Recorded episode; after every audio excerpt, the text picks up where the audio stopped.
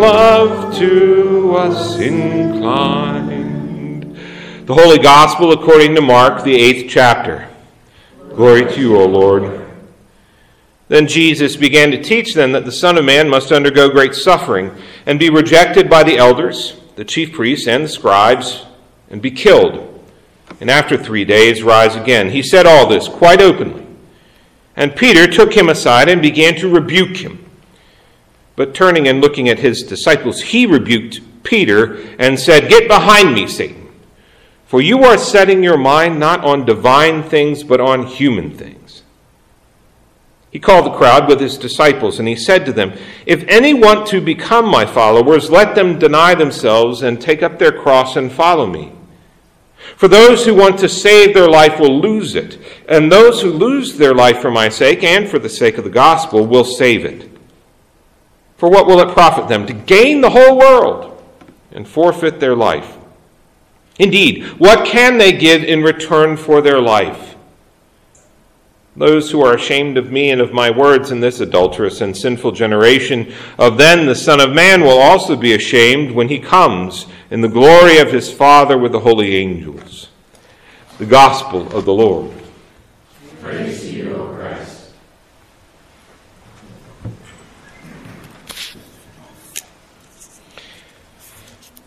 As we've been reading in the first chapter of Paul's letter to the Colossians, we have a wonderful hymn about who Jesus is as the Christ. And this hymn is meant to keep the new believers in Colossae from being distracted by all that surrounds them culturally about divine beings and their powers. To make sure that they know the truth of who this Jesus is because that understanding bears directly on how they live in relationship to Jesus and also to each other. And that's also what's happening in our texts today. Last week we had the covenant God made with Noah and humans, as well as all creation, that God would never again destroy the earth by flood. And what was the symbol of that covenant? Rainbow. The rainbow, right? And today we have God's covenant with Abram, soon to become Abraham. And that covenant is symbolized by what? It wasn't mentioned, but what's the symbol of it? It's circumcision. So, what do we learn about who God is in this covenant? Well, what we see very clearly is it is God who acts towards Abraham. Did you hear the language? I will make my covenant. I have made you the ancestor. I will make you exceedingly fruitful. God is the one who makes impossible promises. Promises that are true.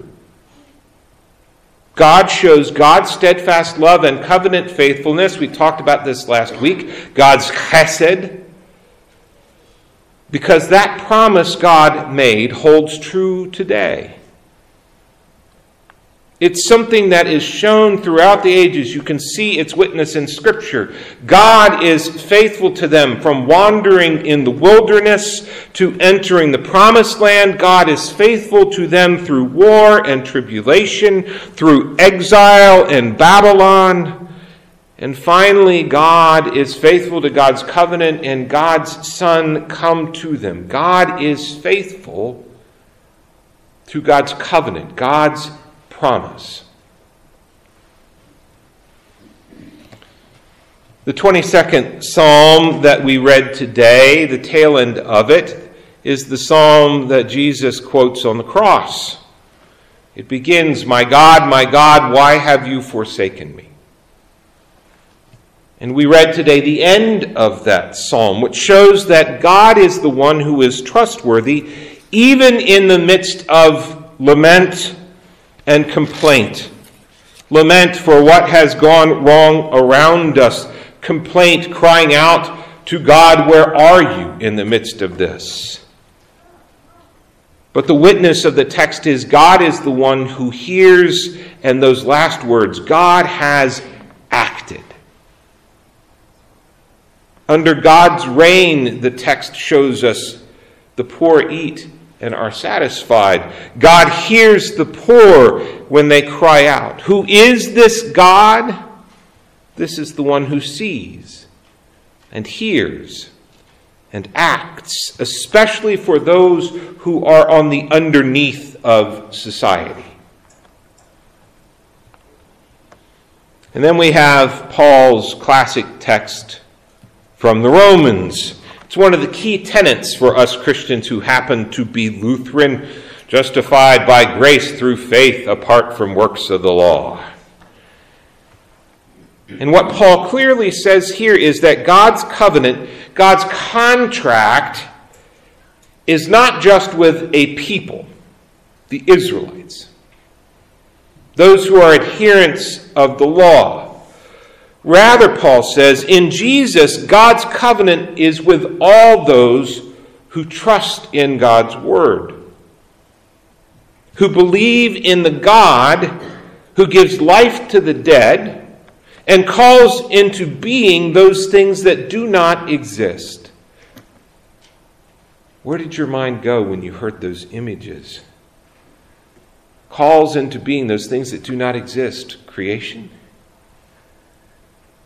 Life from the dead calls into being things that do not exist, ancestors that are now more numerous than the stars from a barren old couple.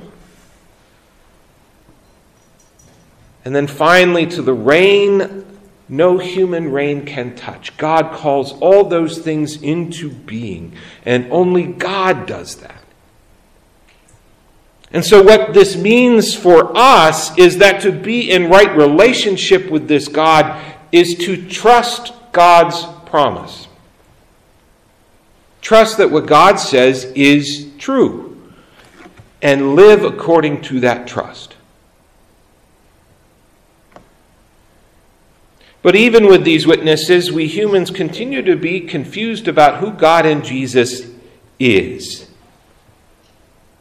We fall in the same trap that Paul was concerned about for those Colossians. We conflate God with other gods around us, with human understandings of what is important, what rulers do, what a true reign looks like. We trust in what we know, not necessarily what God calls us to or promises.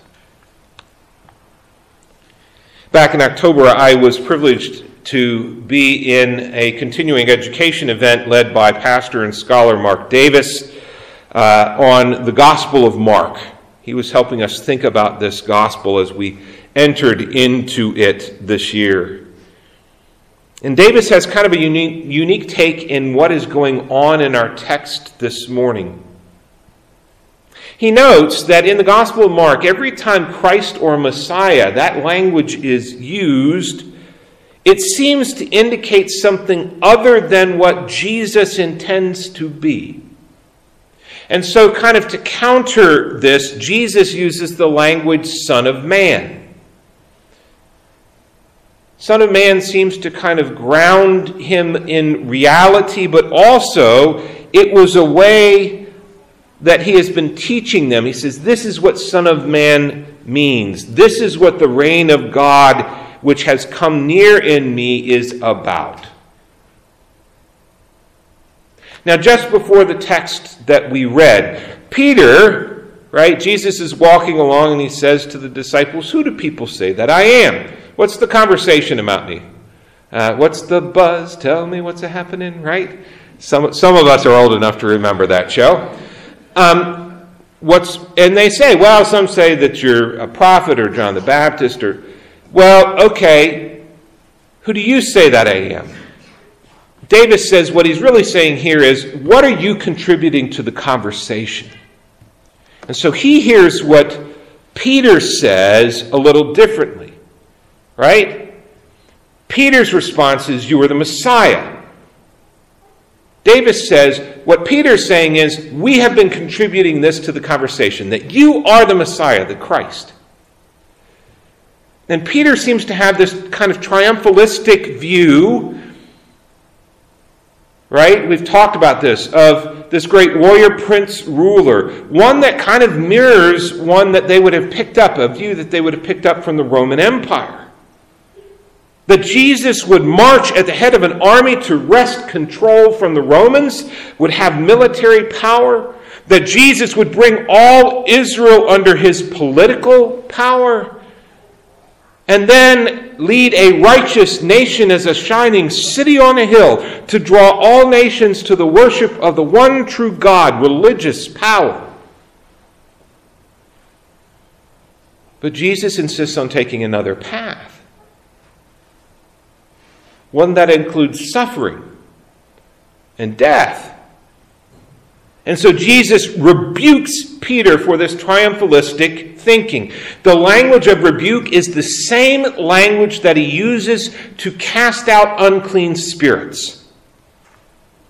He says, Your philosophy, your practical wisdom, your thinking is set or captured in human mode, not divine mode.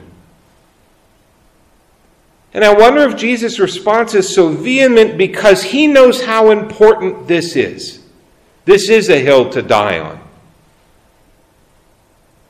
Davis argues that, quote, Peter is claiming a false Christology, a false understanding of who Jesus is. And Jesus discloses his impending death as a way of wrestling that term Christ away from this crossless interpretation. But why is our understanding of Jesus so important? Because it means two different things to be a disciple depending on which view you take. One is based on a human way of thinking that seeks to gain the whole world. We heard that too, right? What will it profit you if you seek to gain the whole world? This is the imperial way of thinking domination. The emperor as Christ, Messiah, Lord, Son of God. All of these were titles for the Roman emperor. Remember that. It's the glory of war where all your enemies fall vanquished and you come through with just a few smudges of dirt. We win because we conquer. Davis points out that this might be what Mark sees as the temptation for Jesus. That that view might be the temptation for Jesus. In the wilderness, right, when he's driven out after being called God's son, right? Now, as Peter gives voice to it later in the garden when he says, Remove this cup from me. The temptation may be to accept the human way of thinking and so, at least it would seem, avoid all that pain and suffering. The other way of discipleship is the godly way of thinking, which accepts rejection, suffering, dying, and rising for the sake of the whole world, even those who have done this to you. It's a way filled with healing and love and forgiveness. And Jesus lays this out for his disciples, and that includes us. We're part of the y'all. Y'all want to follow me? Follow me as the Son of Man. Follow me as the one who casts out unclean spirits that hold people in bondage and so upset those who think they ought to be kept away from the righteous because of what they do and they say. Follow me and heal those who are sick. Forgive them, bring them shalom, right? That peace that is wholeness, a pulling together of a person. Even though others will say they're getting what they deserve, don't waste their time. You see the difference? I like the way Pastor Brian Stoffregen looks at Jesus' invitation for us to take up the cross and follow him. It's a little bit of a unique take. He says he's inclined to see that invitation to take up the cross and follow him as a picture of the criminal carrying the cross through the city rather than the actual crucifixion. He writes, As I understand it, the act of carrying the cross was a public display of guilt which resulted in ridicule and scorn from the people. And so, with this understanding, the phrase might be paraphrased be willing to publicly display your faith and suffer the consequences that such a display might evoke.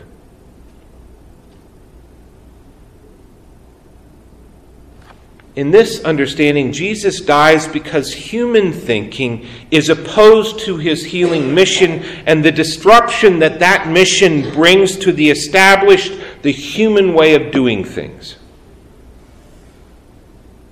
But unbeknownst to his opponents within the Jewish tradition, they are opposing the inbreaking of the reign of God.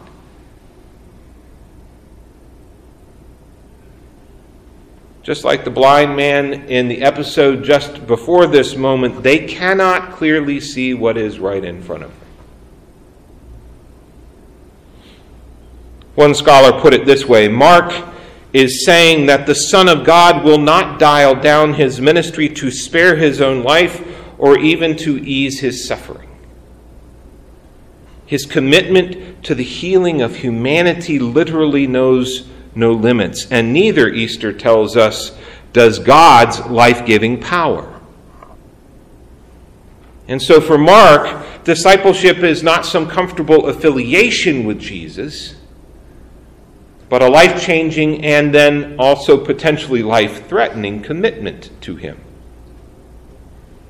Life threatening because when we proudly bear this faith out into the world, we continue to run afoul of human thinking, that imperial thinking.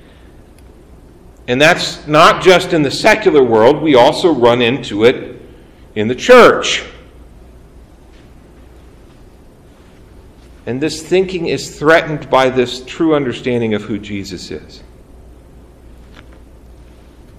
I wonder if you see a combination of both the secular and the church opposition in Alabama Supreme Court Justice Parker's suggestion that America was founded explicitly as a Christian nation and discussed his embrace of the Seven Mountains Mandate, the belief that conservative Christians are meant to rule over seven key areas of American life, including media, business, education, government.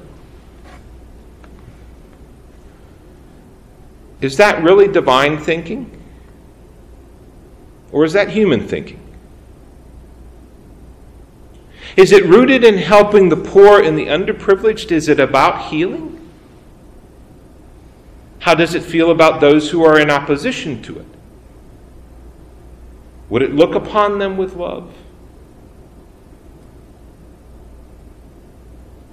Is it captured to the human way of thinking or is it divine thinking? This is why we continue to ask ourselves Am I following Jesus here or am I following something else? We always check ourselves. This is what we Christians who happen to be Lutheran do all the time, isn't it? We always are asking ourselves, is this Jesus I'm following here?